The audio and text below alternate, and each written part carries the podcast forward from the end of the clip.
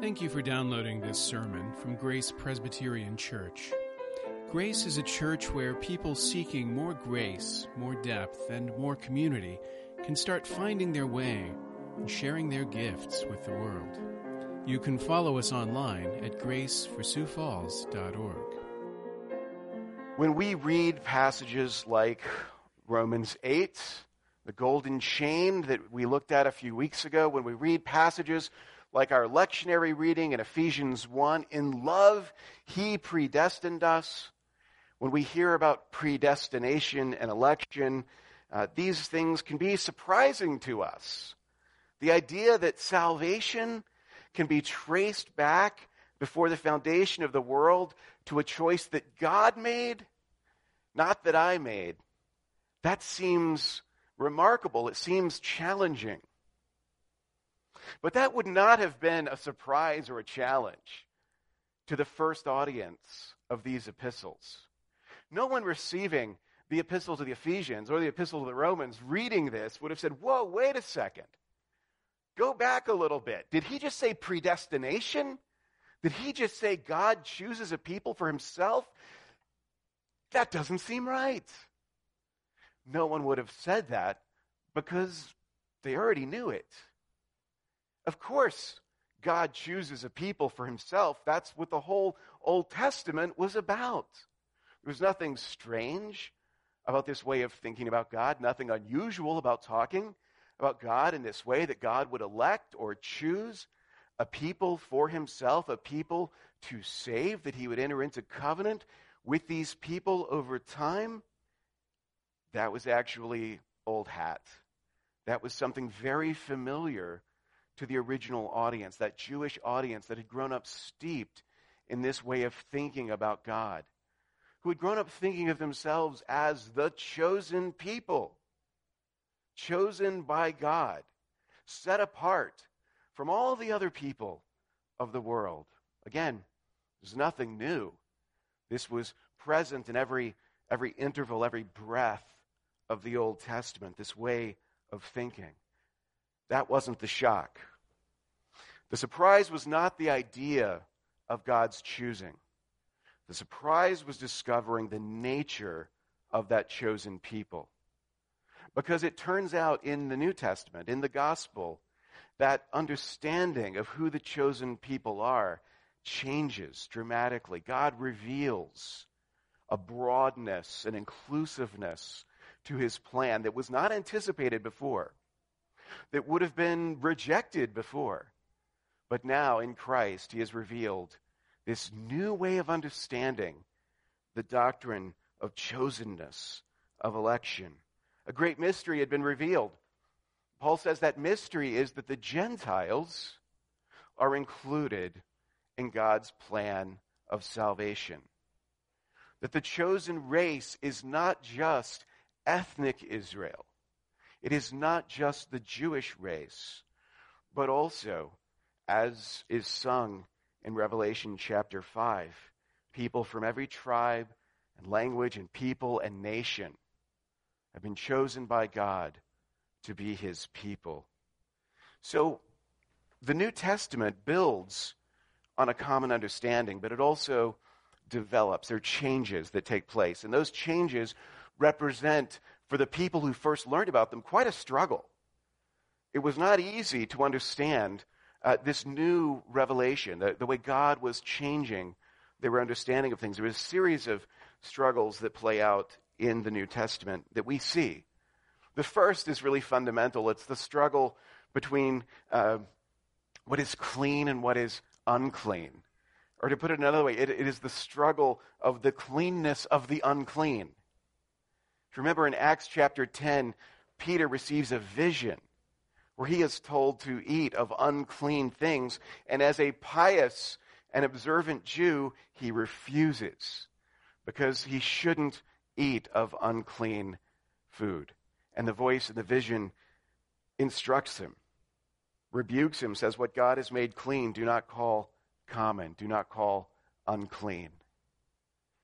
There's a symbolism there. God in the Old Testament had not just randomly decided, you know what? It would be super awesome for people to be able to eat bacon, but they would enjoy that too much.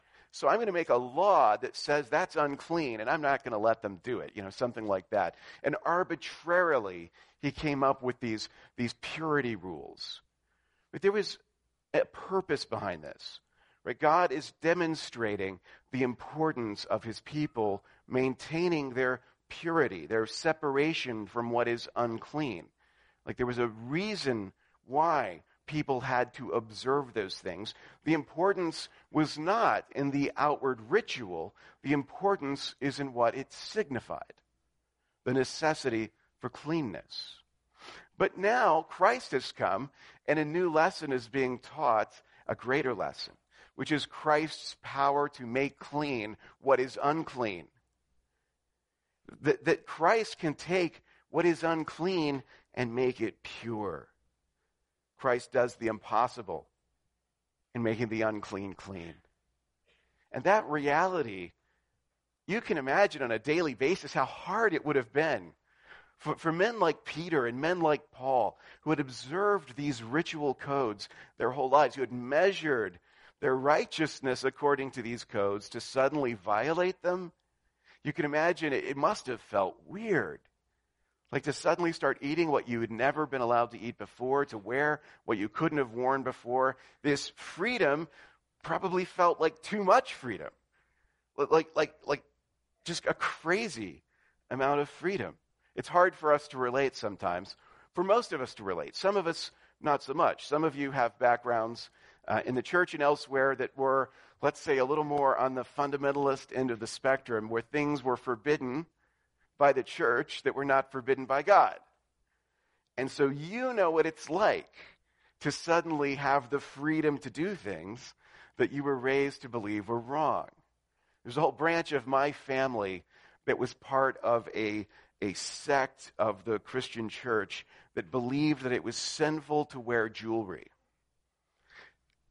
Whatever husbands came up with this, these guys were brilliant, right? I mean, they got themselves off the hook by teaching this. And so, in this branch of my family, like no one wore jewelry. Uh, the people were married, but they didn't wear wedding rings on their fingers because that was sinful.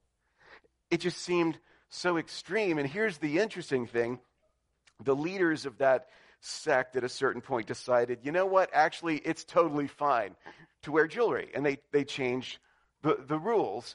And so I actually remember when all of my cousins went out and bought wedding rings long after they were married. And they were all very excited, uh, the wives more than the husbands, to be able to buy jewelry. And, and now uh, these are some of the most bedecked in jewelry people you will ever meet because of that newfound freedom. But you, you get a sense of it, right? Something has changed. Christ has brought a new level of freedom. He's, he's taken what was forbidden and made it clean. And, and that freedom can be hard to, to wrap your mind around. It can be a bit of a, a struggle to understand how this is possible. And this is one of the, the, the, the tensions that you see playing out in the New Testament. There's another one that's related to this. The second thing, it's, it's the inclusion of the Gentiles. The Messiah has come, but the gospel is not just for the Jews, but also for the Gentiles. And as that reality becomes clearer, it brings with it some complications. As Gentiles begin to convert and become part of the church, the, the whole question becomes well, how Jewish do these people need to be now? Do they all need to go get circumcised, for example? Like, how, how much of, of the, the, the ceremonial code will they be required to maintain? The Jerusalem Council in Acts 15 is revolving around that question what is the status of Gentiles in the church? How do we gather them into this church uh, appropriately? What is required of them and what is not? That's the big question. There's also the problem for Jews who've been raised to believe that the Gentiles are the other, they are the non chosen, and they're not meant to be, we're not meant to socialize with them. Right? We can't eat and drink with these people, and now they're part of our church, which makes like church socials awkward, right? Because we're all meant to be fellowshipping together. And if you're far enough away from Jerusalem, that's cool. Peter has no problem with that until some people from Jerusalem show up, and then Peter becomes self conscious, despite the vision, despite the fact that he was present when the Holy Spirit descended on Gentiles in the house of Cornelius in Acts 10. Peter separates himself from those Gentile believers, and, and Paul, as we learn in Galatians, has to rebuke him for it. This was tough. It was tough for them to deal with these changes that were taking place, to understand what the church was meant to be. Because in some ways, it was what they had grown up with. But in other ways, it had changed, it had opened up radically. And so you see in the course of New, the New Testament this, this working out of what that means, what these changes intend. Now, in Romans 9 through 11, we're actually coming face to face with a third struggle. That's the status of Jews who have rejected the Messiah. There's the problem of what to do with the Gentiles who are part of this church, but there's also the question of how to think about, how to relate to those who are Israelites but have rejected the Messiah of Israel. The Apostle Paul, he's the apostle to the Gentiles, but like Jesus, he's as Jewish, Jewish as you could be. He describes himself in Philippians 3 as a Hebrew of the Hebrews. And so this matters to him. How to think about his kinsmen according to the flesh, what it means that they do not share his faith in the Messiah. So in Romans 9, verses 1 through 5, we're going to learn about the Jewishness of the Messiah and also the tragic rejection of the Messiah. And then finally, the wish for the salvation of others. We're going to do this backwards. We're going to approach the points not the way Paul does, but we're going to start where Paul ends with the idea of the Jewishness of the Messiah. The Messiah belongs to Israel. In verses 4 and 5, Paul says, They are Israelites. To them belong the adoption, the glory, the covenants, the giving of the law, the worship, and the promises. To them belong the patriarchs. And from their race, according to the flesh, is the Christ, who is God over all, blessed forever. Amen. You might think of it this way. So, as we progress through chapter 9, we're going to get into some theology of election. We're going to get into some questions about what it means to be chosen by God. But before we get to the theology, here we're getting the, the heart that these questions flow out of. Right? The, the, the grief, honestly, that these questions flow from. He's giving us a, a window into his heart. The Messiah belongs to Israel the Christ, the Messiah, was promised to Israel and belongs to Israel. But Israel, at least in part, is rejecting the Messiah. As Paul looks around at what's happening, what he sees is a flourishing of the gospel among the Gentiles. And he also sees a lot of Jews rejecting the Messiah. And this raises a concern. It raises a fear. Paul's mission is to the Gentiles, but he grieves the unbelief of his fellow Jews so much that he says he would trade places with them if he could. That he would become accursed if he could. That he would sacrifice his own faith so that they might have it.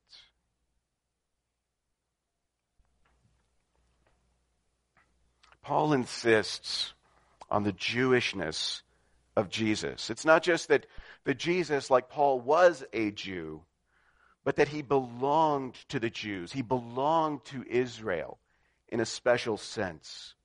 And he gives us a list of things here. Adoption. Adoption, which we looked at already, the spirit of adoption. Here he talks about adoption. This is the idea of God choosing a people and making them his children. Like, this is what he does in the Old Testament. The people of Israel are God's chosen race, adopted by God to be his particular people. The adoption, the glory. It was the Jewish temple where the glory of God descended, where the presence of God on earth was represented. That glory signified that he was living, dwelling with his people. The covenants, the promises that they inherited were promises that were made to their forefather, Abraham, their forefather in the flesh, Abraham. They were inheritors of the covenant promise that was made and passed down through that line. God's holiness had been revealed to them through the law that was given through Moses, another forefather according to the flesh.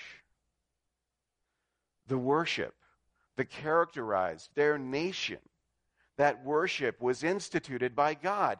He had ordained it, He had commanded it, He had organized it, He had told them how to glorify Him, and it belonged to them. All of the promises that accompanied His covenants, the promises of blessing, small and great, all of those promises were promised to Israel. To them belong the patriarchs. God says, I'm the God of Abraham, Isaac, and Jacob. Abraham, Isaac, and Jacob are the patriarchs of the Hebrew race. The patriarchs belong to them, Paul says. And it is from their line, from their ethnic line, that Christ, the Messiah, has come, that the Savior of the world has come. And note here, too, in passing, the way that Paul describes Christ. Christ, who is God over all, blessed forever. Amen. So you get one of those little interjections of worship as Paul mentions Christ. Christ, who he worships here as God over all. If you have any questions about whether the Apostle Paul regards Christ as divine, clearly he does.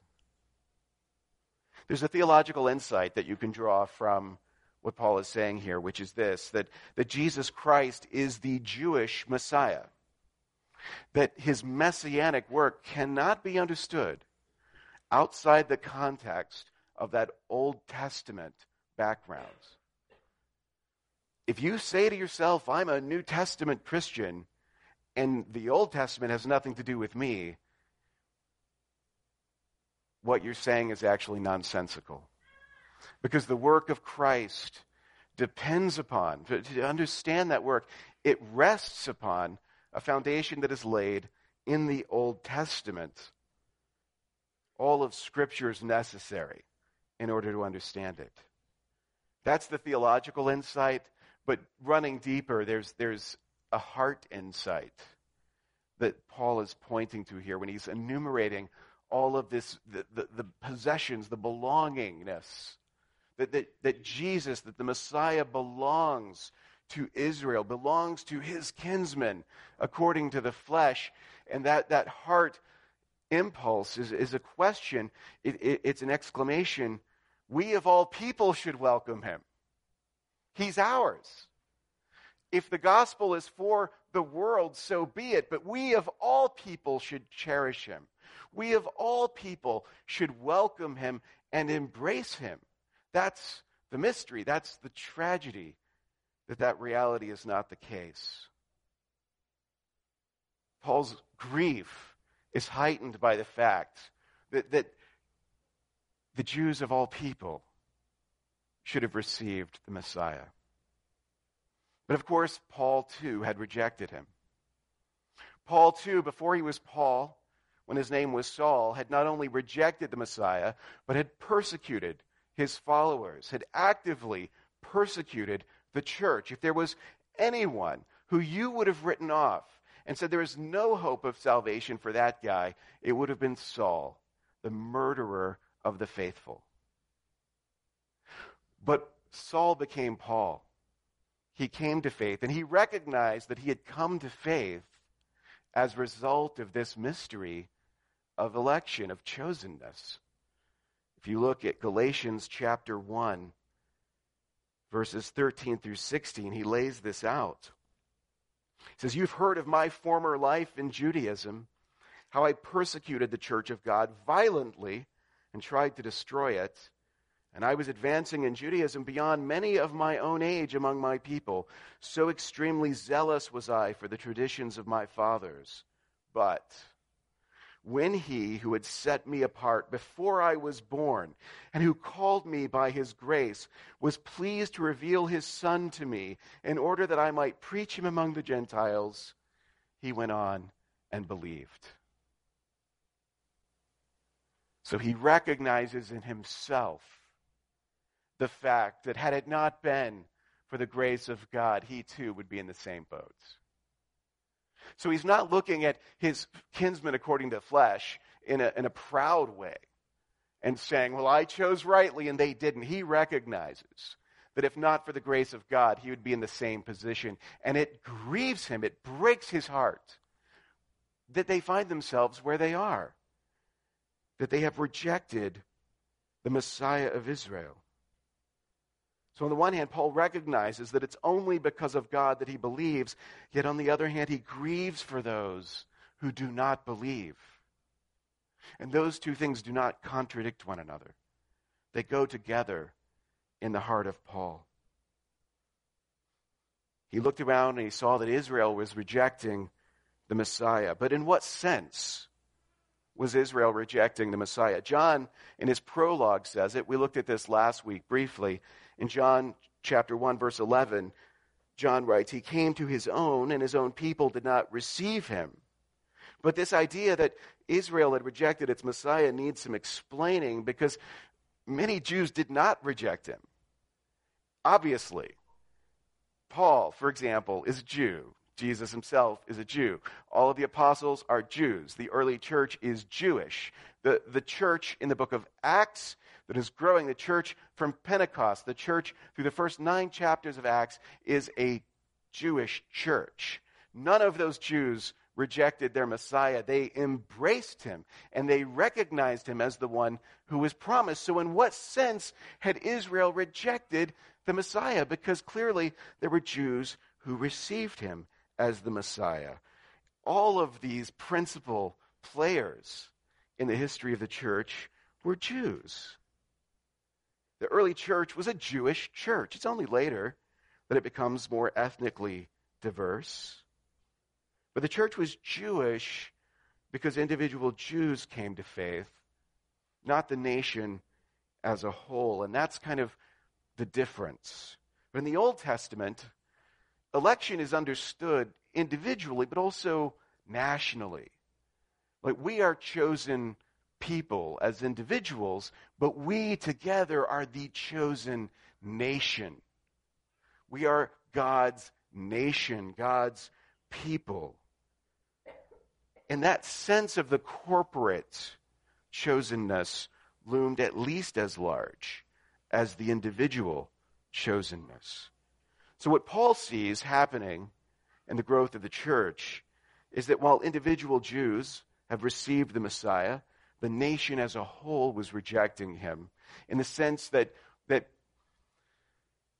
where the disciples had imagined that the Messiah would come and he would be like the physical king of a reborn physical kingdom of Israel, a new physical ethnic nation of Israel, that's not what was happening.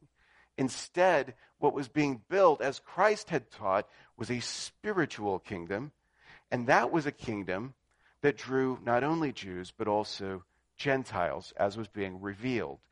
And so one of the struggles then is to understand this new sense of chosenness, that it's no longer ethnic, that it's no longer national, that God is taking these very different and very diverse individuals and making all of that diversity into a very unlikely unity in the body of Christ.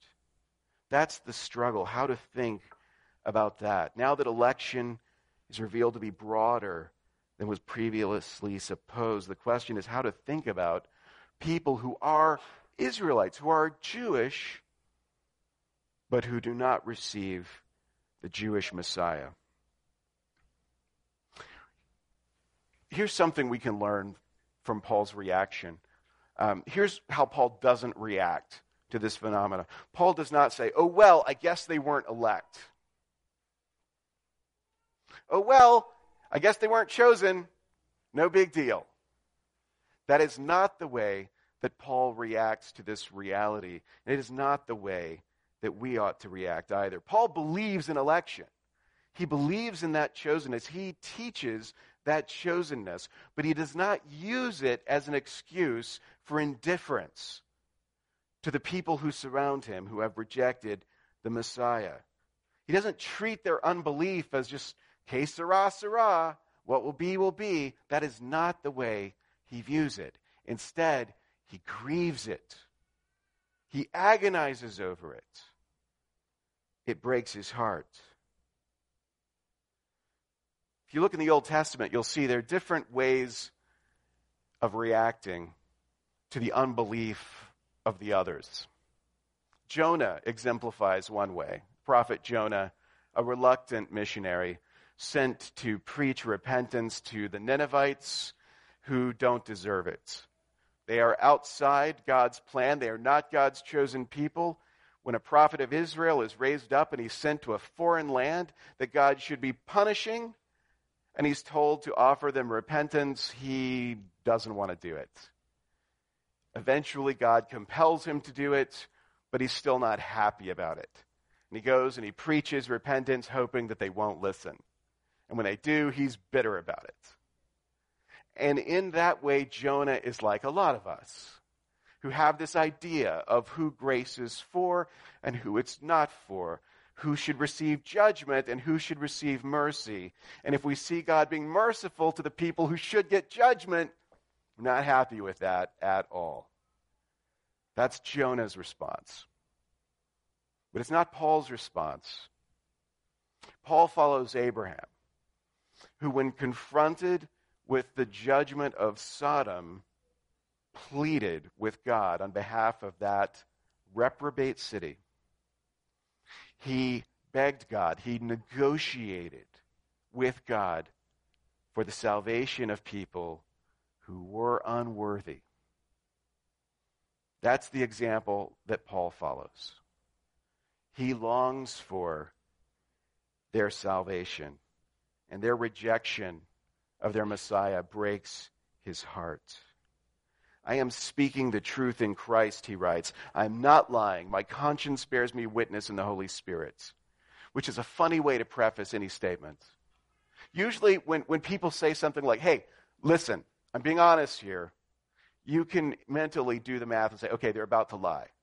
Because people don't assure you that they're not lying unless they're about to deceive you, right? Because we assume everyone's going to be honest unless they make a point of saying, you can trust me on this. I'm not lying this time. Right? It, it's like the preacher who's about to tell the story and says, No, this one's real. This is not a sermon illustration. I'm not preaching, I'm telling the truth. You're like, Yeah, it shouldn't be it shouldn't be different. It should always be the same, right? So why does he have to say this? Why is he insisting? I'm speaking the truth in Christ. I'm not lying. My conscience bears me witness with the Holy Spirit because he's about to say something that is so incredible that you're likely to think he doesn't mean it. He's going to say something that is so extraordinary that, that if he doesn't preface it this way, you're going to think this is not sincere, that it's just a posture or a pose. But he wants you to understand I intend this literally. This is true. What I'm about to say to you is absolutely true. I have great sorrow and unceasing anguish in my heart, for I could wish that I myself were accursed and cut off from Christ for the sake of my brothers, my kinsmen, according to the flesh. So you see here Paul's grief for their unbelief and also Paul's desire for their reconciliation to God. He has great sorrow, unceasing anguish. He doesn't resign himself to their unbelief. He doesn't say, well, God will save whoever he wants and there's nothing I can do about it. The same apostle who teaches us the doctrine of election demonstrates a profound burden for lost souls.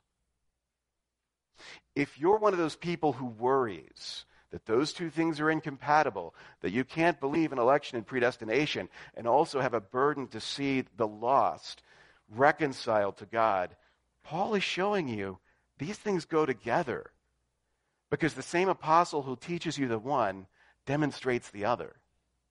These things go together.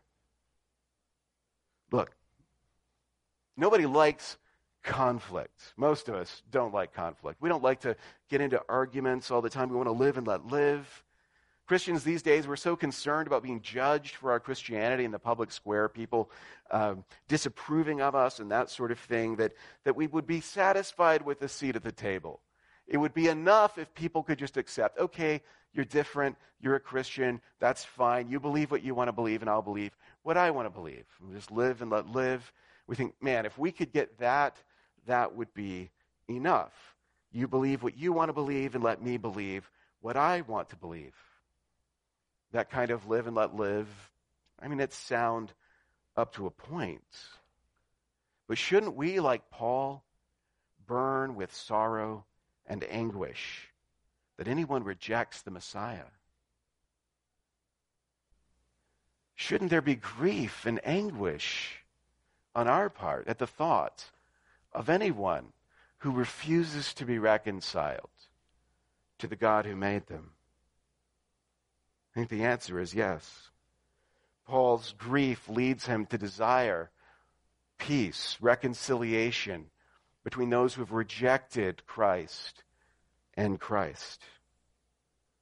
And they hadn't just rejected Christ, they'd rejected Paul. They'd stoned him, they'd persecuted him, they'd done all sorts of things to ostracize him. But his response wasn't, I hope they get what's coming to them for what they've done to me. He longed for their salvation. And he said, I would sacrifice myself for them if such a thing were possible. John chapter 15, Jesus says, Greater love has no one than this, that someone lay down his life for his friends. And then John in his first epistle says, By this we know love, that he laid down his life for us, and we ought to lay down our lives for the brothers. In saying what he says here, Paul is just living these words. Paul is recognizing Jesus Christ, the Jewish Messiah, laid down his life for me and has called me to lay down my life for others. And so he does. And so he grieves their lostness. And he calls us to live those words as well. He teaches us how we should regard those outside the church, how we should think of those who have rejected Christ, those who have scoffed at him, those who have turned their back on him, have walked away from the faith, or never embraced it in the first place. How should we feel and think about such people? The answer is self sacrificially. You can see from this that the long history of anti Semitism amongst so called Christians is a sinful atrocity. The Apostle Paul does not look at, at the idea that the nation of Israel had rejected the Messiah and, and say to himself, therefore, we should persecute them. We should show them. It's the opposite. He longs to be able to give himself so that they might know Christ. I can't think of a clearer repudiation of that attitude than the one that Paul gives. The biases that we see, the, the, the worries, if you read the news today, of growing anti Semitism on the left and on the right, this is as far as you can get from the spirit of Paul's words given to us here. You can also see, too, what our attitude ought to be towards all those who have refused to be reconciled to God. We should not be content to live and let live. They had their chance. Oh, well, I guess it wasn't meant to be. No, that's not what Paul thinks. It's not what he feels, and we shouldn't either. We should not be indifferent You've made your bed, now lie in it. No. Instead, we should earnestly long for their reconciliation as we do for our own. We should write off no one.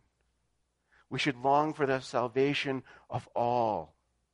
We should long to see the entire human race reconciled to the God who made us. And not just the race, but the individuals who make it up.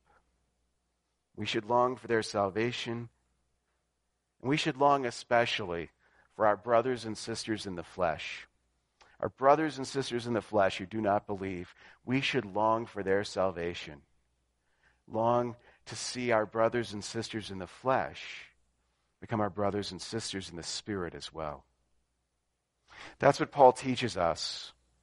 And as we dig deeper into the mysteries of chosenness as we study this chapter and the next two, let us never forget the heart that drives everything that follows. Thank you for listening. You can find more sermons from Grace and information about joining us for worship by visiting our website at graceforsiouxfalls.org. We also invite you to visit the iTunes store and subscribe to the Sermons of Grace podcast.